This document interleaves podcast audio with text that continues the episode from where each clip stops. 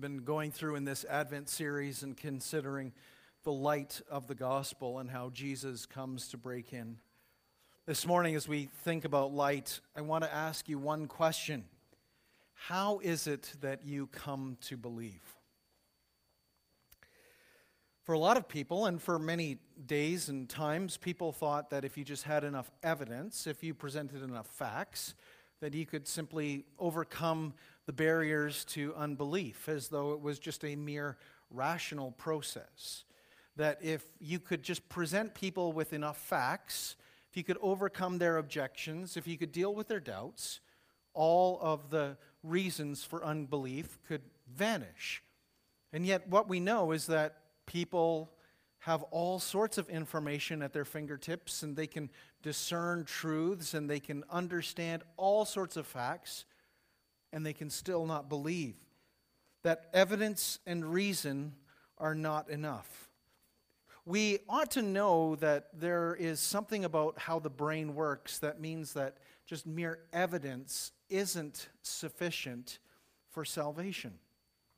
We know that the brain functions in a bizarre way at times, and as you get older, you realize that when you go from one room to another and you go, Why did I come here? Or have you ever had that moment where that word, it's right there, but your brain just can't seem to remember what it is? You're thinking, and it's like, ah, it's just, you're putting all this energy into your cranium, just trying to get your cranium to connect with your tongue to get that word out, and ah, I just can't remember. Or you have those moments where you just think, well, if I just sit here and I'll just carry on, eventually it'll come back to me. And sure enough, after a little while, bang, out of nowhere, someone says something and it just triggers a thought in your brain, and all your neurons are firing. And then, oh, yes, I remember exactly what it was that I was thinking about. We've all had that experience, haven't we? We, we know that it's not just enough to have rational ideas and to have evidence and facts, that there are things that come to us that um, Oprah Winfrey has called it your aha moment. That aha moment, actually, Webster's dictionary has defined the aha moment as that moment of inspiration or the moment of illumination. It's that moment when suddenly things that, that have been in your brain all uh, are connecting. There's, there's dots that are just being brought together. That suddenly you see something in, entirely, in an entirely different way. Now, if that's true in terms of how little things can affect us, those aha moments where we have a dawning of realization, that's just a small example of how God works to bring about faith in the hearts and lives of people that yes, evidence and knowledge and information, it's all important to, to know the facts of the truth of who Jesus Christ is. But God has to do something far more than just give us information, which is why he has given us his very own Son. Paul's description in 2 Corinthians 4, specifically in verses 4 and 6, describe what belief is like. How do you become a Christian? And it was really rooted out of Paul's own experience of Jesus Christ as Savior and Lord. That Paul had come to faith in a dramatic fashion when he had encountered the risen Lord.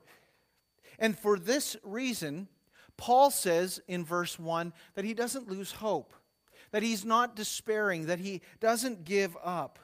And why is this? Because he is confident that the spiritual dynamics, what we're talking about here this morning, are the spiritual dynamics of how the brain works, the spiritual dynamics of how belief happens, is that the, the gospel will prevail because of how God works.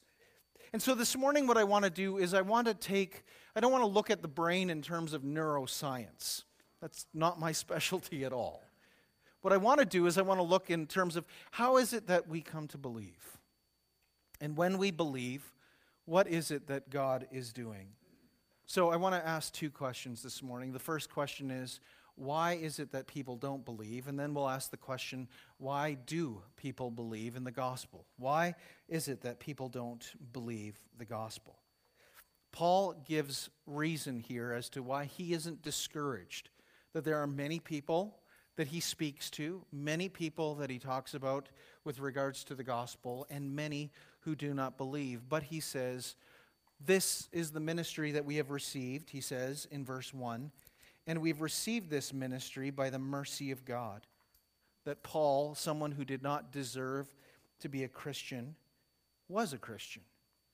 And the reason that he did not lose heart is it's rooted back in chapter 3, verse 18, that he has this confidence of the Spirit of God who is at work to change from one degree of glory to another. And so Paul can renounce shameful and underhanded ways, and that he doesn't have to manipulate people to believe, but that by the sheer open testimony of the truth, by speaking just simply and plainly, not even in a fancy way, not even with great oratory skills, Paul has confidence that the gospel will work in people's hearts and lives because of the Spirit of God. But there are three reasons in verse 4 that he gives as to why people don't believe. The first is he says that there is the God of this age. You see that at the beginning of verse 4? He says in verse 4, in their case, so even back in verse 3, even if our gospel is veiled, we'll come back to that word veiled in a moment. It's veiled to those who are perishing. In their case, the God of this world has blinded the minds of unbelievers to keep them from seeing the light of the gospel of the glory of Christ, who is the image of God. This phrase that Paul uses to describe the evil one, Satan, is the God of this. Well, in some translations, it will say the God of this world, like mine does. Literally, it's the God of this age.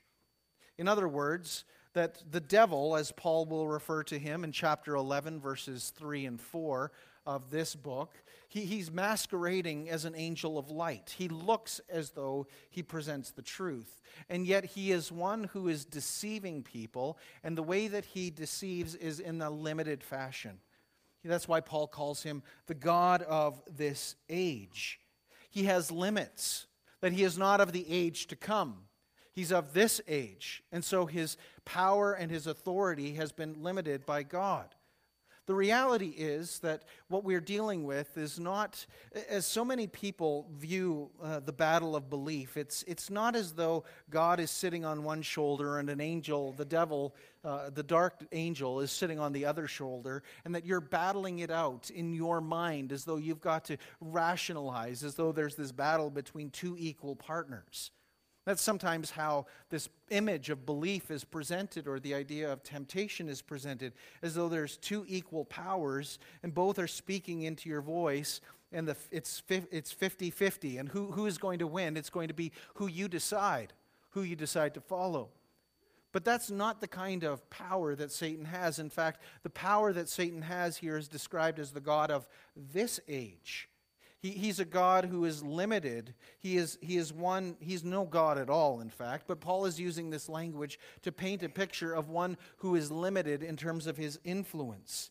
He is not an equal with God, and as a result of that, Paul is confident that because Satan's power is limited to this age, not to the age to come, that the gospel, which is of the age to come, which is already broken into this world, is going to prevail.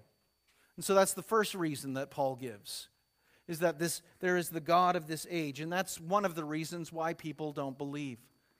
The second thing is why don't people believe? It's what the God of this age does.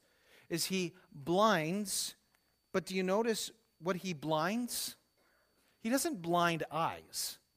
You see that in verse 4? What does he blind? Minds. That's an interesting phrase, isn't it? What you would expect is that people would be blinded in their eyes because when you're blind, you're not able to see. But what Paul says is that the, the ability to see actually doesn't come from these two pieces on the front of your face, but it actually comes from what's inside of your head. It's, it's that the eyes of your heart, he will tell the Ephesians, uh, they need to be enlightened. And as a result of that, what Satan is doing is he is, he is deceiving and he is confusing. And by deceiving and by confusing, people cannot handle what God is doing. They don't have the comprehension. Their minds can't make sense. They need information, they need knowledge, because what Paul will say is that the third reason that people don't believe is that they can't see the glory of God, which is the image of Christ. And so the mind is blind from seeing, the mind is unable to see. And this all goes back to what Paul has talked about that if the gospel is veiled, back in verse 3. Now, what is this language of veiling? In this language of veiling, Paul is actually picking up from what he was arguing in chapter 3, where he was talking about how when Moses had gone to meet with the Lord, Israel had just, had just received the Ten Commandments. Moses had gone up on the mountain, received the Ten Commandments, he had come down, and when he came down, he found Israel already breaking most of the commandments. They were worshiping other gods. They were making an image after other gods. Their practices were detestable, and they were following the ways of the nations. And as Moses came down, he broke the covenant. And as he returned and as he pleaded with the Lord, he would go up and he would meet with God. And we are told in Exodus 34, verse 35, that when Moses came down and as he came to the people, that his face had this radiance, that it shone. And as it shone, the people were terrified. And, the terror that was, bring, that was brought to the people was that Moses had been with God, and by being with God, that these people recognized that they had not. And they couldn't handle Moses in all of the glory that was radiating off of his face from being with God. It wasn't that Moses had glory, but that Moses had received the glory of the covenant promises of God. And in receiving these covenant promises, Israel couldn't handle it because of their sin and their disobedience. And so, as a result, the people who had worshiped an idol could not even stand one who had been in the presence of God. And so Moses, uh, Moses had become this, th- this figure, as Paul understands it, as to why people reject the good news. And he says, if our gospel is veiled, so, if the glory of what God has done in Jesus Christ in, give, in giving mercy and grace to sinners, of whom Paul will say in, to, to Timothy, of whom I am the foremost of sinners, if God's mercy and grace and forgiveness is veiled, it's not because there is a problem with the gospel. There is no problem, Paul says, with the message that he proclaims. The problem is that there is a God of this age who is blinding minds of unbelievers so they do not see the glory of God who is the image of Christ.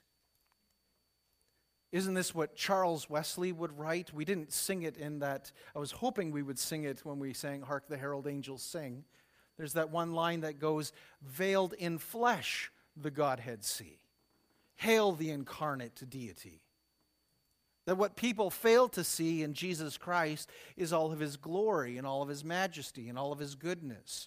And the reason Paul says that people don't believe the gospel, it's not because there's a failure with the messenger, nor is it a failure with the message. That there is a God of this age. He is limited in terms of his time and his scope and his power, but he is blinding minds so that people do not see.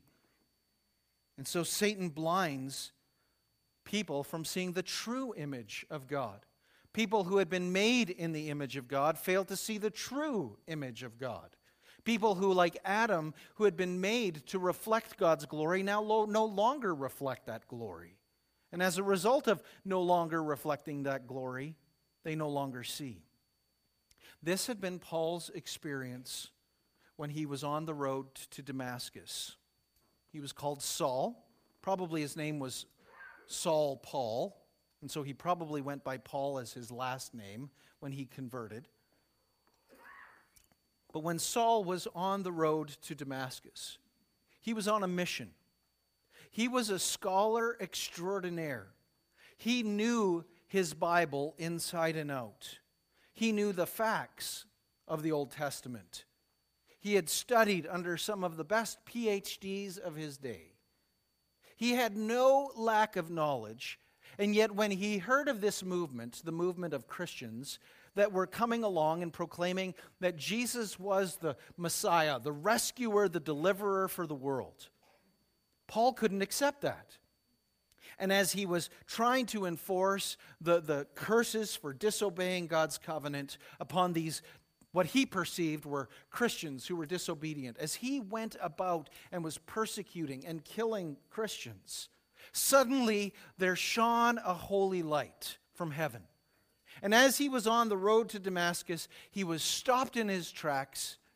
And a voice from heaven came and said to him, Saul, Saul, why are you persecuting me? And to which Paul could only respond by understanding it was the Lord Jesus himself. And what we're told in Acts is that Paul was suddenly unable to see. This light blinded him, and yet while his eyes were unable to see, his heart was able to see. That suddenly what he could see were things that he did not see before. It was that aha moment for Paul.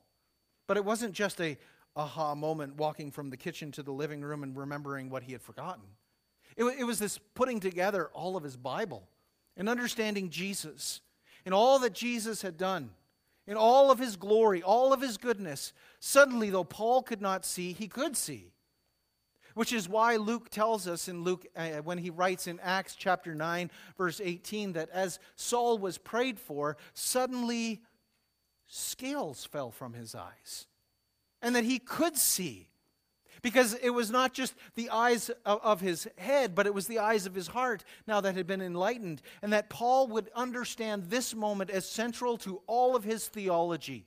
That when Jesus would say to him, Saul, Saul, why are you persecuting me? Saul, he would understand and he would write in 1 Corinthians how we are a body and we are connected with Christ. And he would understand how belief is not just merely something that is rational, but it is something that is done by a creative work of God. That Paul understood this experience. That he, a great sinner, a murderer, had received mercy. And so, why doesn't Paul lose heart? When, when he's accused of false things, when people hate him for talking about the gospel, when he comes with this message and it causes chaos wherever he goes, why does Paul not lose heart? Why does he not lose heart with the Corinthians? Because if Paul, a murderer, a blasphemer, could, she be, could receive mercy and be shown grace, then couldn't he be one to have confidence that God would be pleased to work in other people's lives? You see, this was Paul's confidence. And he can understand why people don't believe, which then we have to ask the question well, then, if this is why people don't believe the gospel, why do people believe the gospel? So, second, why do people believe the gospel? The Damascus Road experience, it had changed Paul's life forever. It changed his perspective, it changed his understanding, it gave him this great insight now, his studies under the greatest minds of the Old Testament, all of the PhD studies that he did, were not for nothing. They were extremely helpful, but they were not helpful in the way that Paul had understood them to be helpful. And Paul had thought that by knowing all these things, it gave him a righteous superiority, which he'll say in Philippians 3 it was all but dung. It was rubbish. It was trash in comparison to knowing Jesus Christ. And in knowing Jesus Christ, he couldn't see until something happened. As opposed to the God of this age, Paul has confidence in the Creator God. He says in verse 6 For God who said, Let light shine out of darkness, this is the God who is the God who creates. He's the God who creates every snowflake, every ray of sunshine, every blade of grass, every petal in a flower. He creates every morsel of food. He is the God who creates. And do you know what Paul says here? He has not stopped creating. Creation was not a one time work that God did way back when. He wound up the universe and he just let it, lets it run. And he's got all the laws and organization that happens, and he can just stand off at a distance. That's what deists believe. What the Christian believes is that God orchestrates and designs and creates every snowflake. I think it's G.K. Chesterton in his book Orthodoxy who says that God has a delight that, that he says to every snowflake, do it again. And to every petal on a flower, do it again. And to every sunrise, do it again. Because what God is doing is he's creating, he has not stopped creating. And so the God who said, let there be light, as we said when we looked at Genesis 1, where does this light emanate from since the sun and the stars don't appear until day 4? Where does light emanate from in Genesis 1? It emanates from God Himself. That God is light, and in Him there is no darkness at all. And so the God who creates is still the God who is doing a new creation work. He has this power to do this new creation work that is able to rescue sinners who are blasphemers, who persecute, who disobey, who rebel against God. And what he does is he speaks a sovereign word of grace. Let there be light. He, Jonathan Edwards says, he, he imparts by a, a divine, uh, by his own word, a divine and supernatural light to the soul. That's how Jonathan Edwards in the 1700s would describe what God is doing. That he speaks a creative word, and that creative word actually doesn't only create, it also produces a new creation. This is why Paul doesn't lose heart. It's because there's not a battle between the God of this age and the Creator God. It's that God is all powerful, and God will act as He determines to act. No one forces God to act in any way. He's, he's absolutely free. And so he speaks his creative word to magnify his mercy and grace. What is he creating? For God, who said, Let light shine out of darkness, what has He done? What has He created? Has shone in our hearts. This is what makes the work of the gospel superior to the work of the devil. The devil blinds minds, the gospel enlightens hearts. And the heart, if you if you understand the, the idea of the heart, it's not just the seat of all your emotions. The heart is your affections, it's your motivations, it's your desires, it's your mind. It's all of who you are. So that when the gospel comes, it's not just overcoming the blindness of the mind, it's overcoming the barrier of the will. It's overcoming the barrier to all unbelief. Because unbelief isn't just a rational problem, it's also often an affection problem. It's a problem of desire and that God is overcoming these barriers. And this is what is called, in theological terms, regeneration. It's the work of a new creation. To, to regenerate something is to make it new. And this is what God is doing is he is making all things new by his word. This is why when Paul talks about what it means to be a believer in 2 Corinthians 5, he'll say that we are new creations that the, the world to come has already broken into this world. The God of this age is limited. But the God who is the creator is bringing the world to come already into this world. And the evidence that Paul believes that, that shows that God is doing a new creation is everyone who professes that Jesus Christ is Lord. So that means in this room, that all who have put their faith and trust and hope in Jesus Christ are not part of this age, but of the age to come. Which means that we are seated in the heavenly places, that Christ is already dwelling in our hearts by faith, that what has happened is that into this world, that world has come. The church is the new society, in other words. The church is the demonstration of the new world. As imperfect as we are, as we live between this age and the age to come, as we struggle in our own bodies and in our own flesh with desires of this age, and we admit that we are weak and we are frail and that we are prone to temptation, there is also the age to come. And what is God doing by enlightening our hearts? Paul goes on to say he's shone in our hearts to do what? To give the light of the knowledge of the glory of God in the face of Jesus Christ.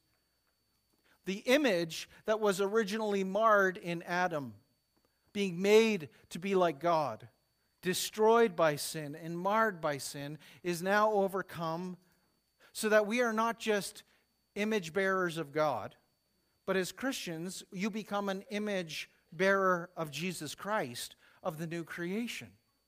That God is doing something fundamentally brand new. It's glorious, it's good. And what God's light does, do you notice what his light does? Is it brings not sight, it brings knowledge. It brings a knowledge of who God is in Jesus Christ, which means that belief is not merely rational. The belief isn't merely having facts line up in a head. It's that facts line up in a head and it moves the heart so that the heart desires what those facts are telling. And that God's working to bring about his glory. The problem with Moses and the glory that shone on his face is that it would come and it would go. But the glory that comes in Jesus Christ does not come and go. And Paul is so confident of this because he says in chapter 3, verse 18, that the Spirit of the Lord, where He is, there is freedom. And where the Spirit of the Lord is, what is He doing? Is He is transforming us from one degree of glory to another degree of glory to another degree of glory. Which means that in a room like this, do you want to look around? Let's take a look. Do you see glory? Veiled in flesh, the Godhead see. Hail the incarnate deity. Pleased as man with man to dwell, Jesus, our Emmanuel. You see, what God does is he starts to reveal glory. And if people don't see glory, if what we see is the worst of each other, we're failing to understand what it means to be a new creation.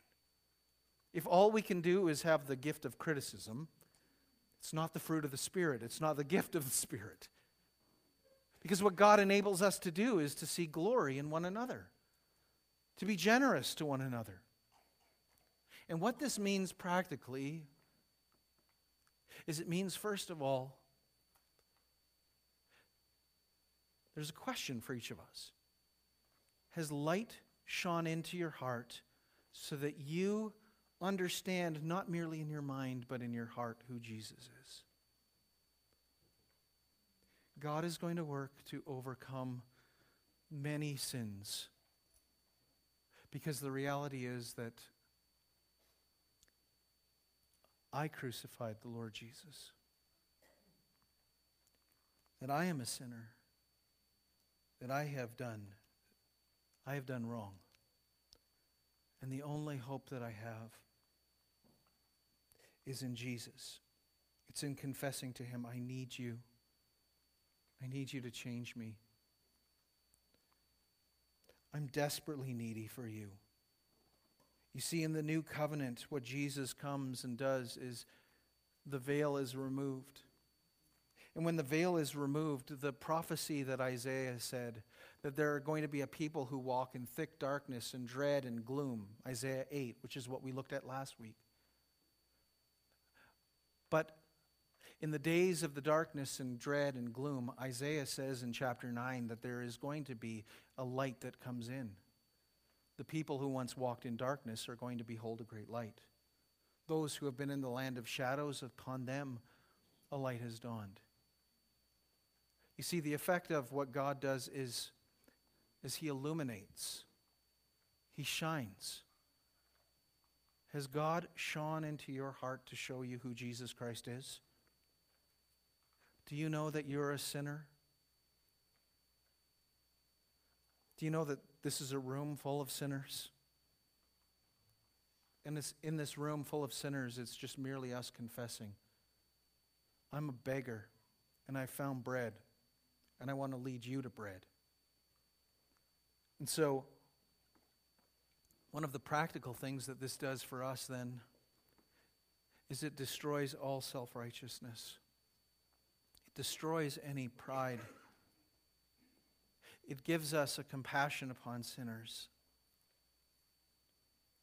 It, it gives us an understanding that unless God would be gracious to me, where would I be?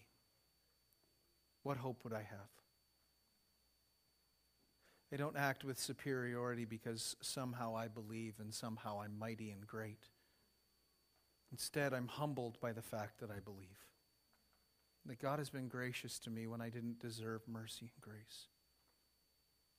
And when I didn't receive, when I did not deserve to receive mercy and grace, instead of pouring out his anger, which I deserved, God had mercy upon me, a sinner and that I am in need of constant transformation from one degree of glory to another. And that's what God does in the gospel.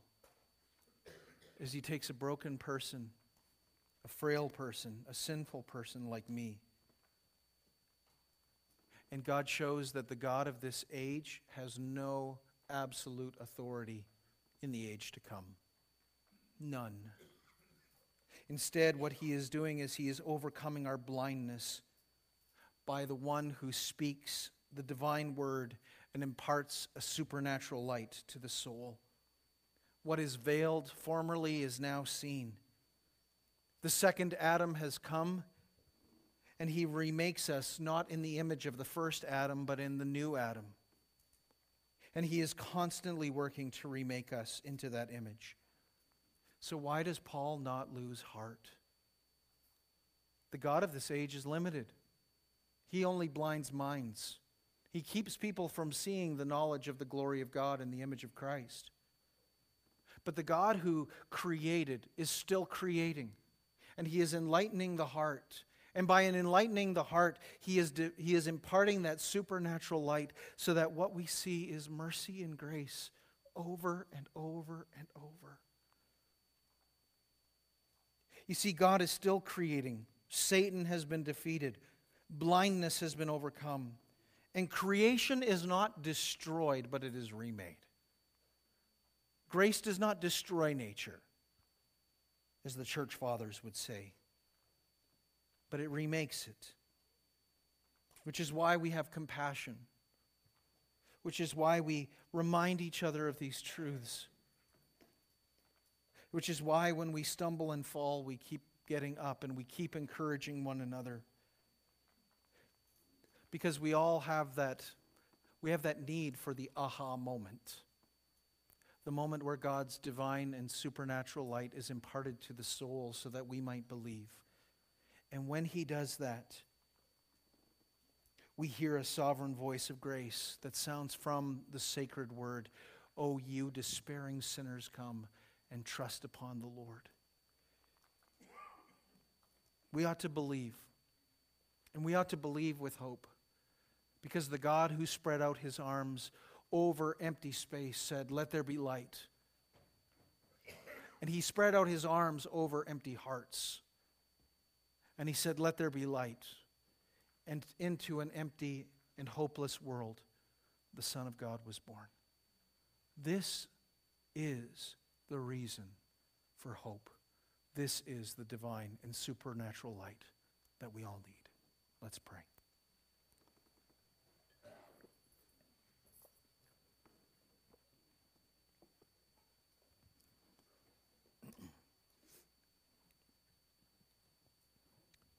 Father, in this room, a room of this size, I'm sure that there are people who have not experienced that divine and supernatural light into their hearts and souls.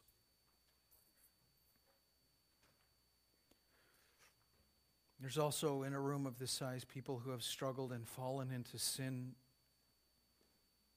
Lord, would you speak your word? Let there be light. Would you have mercy upon us, O God?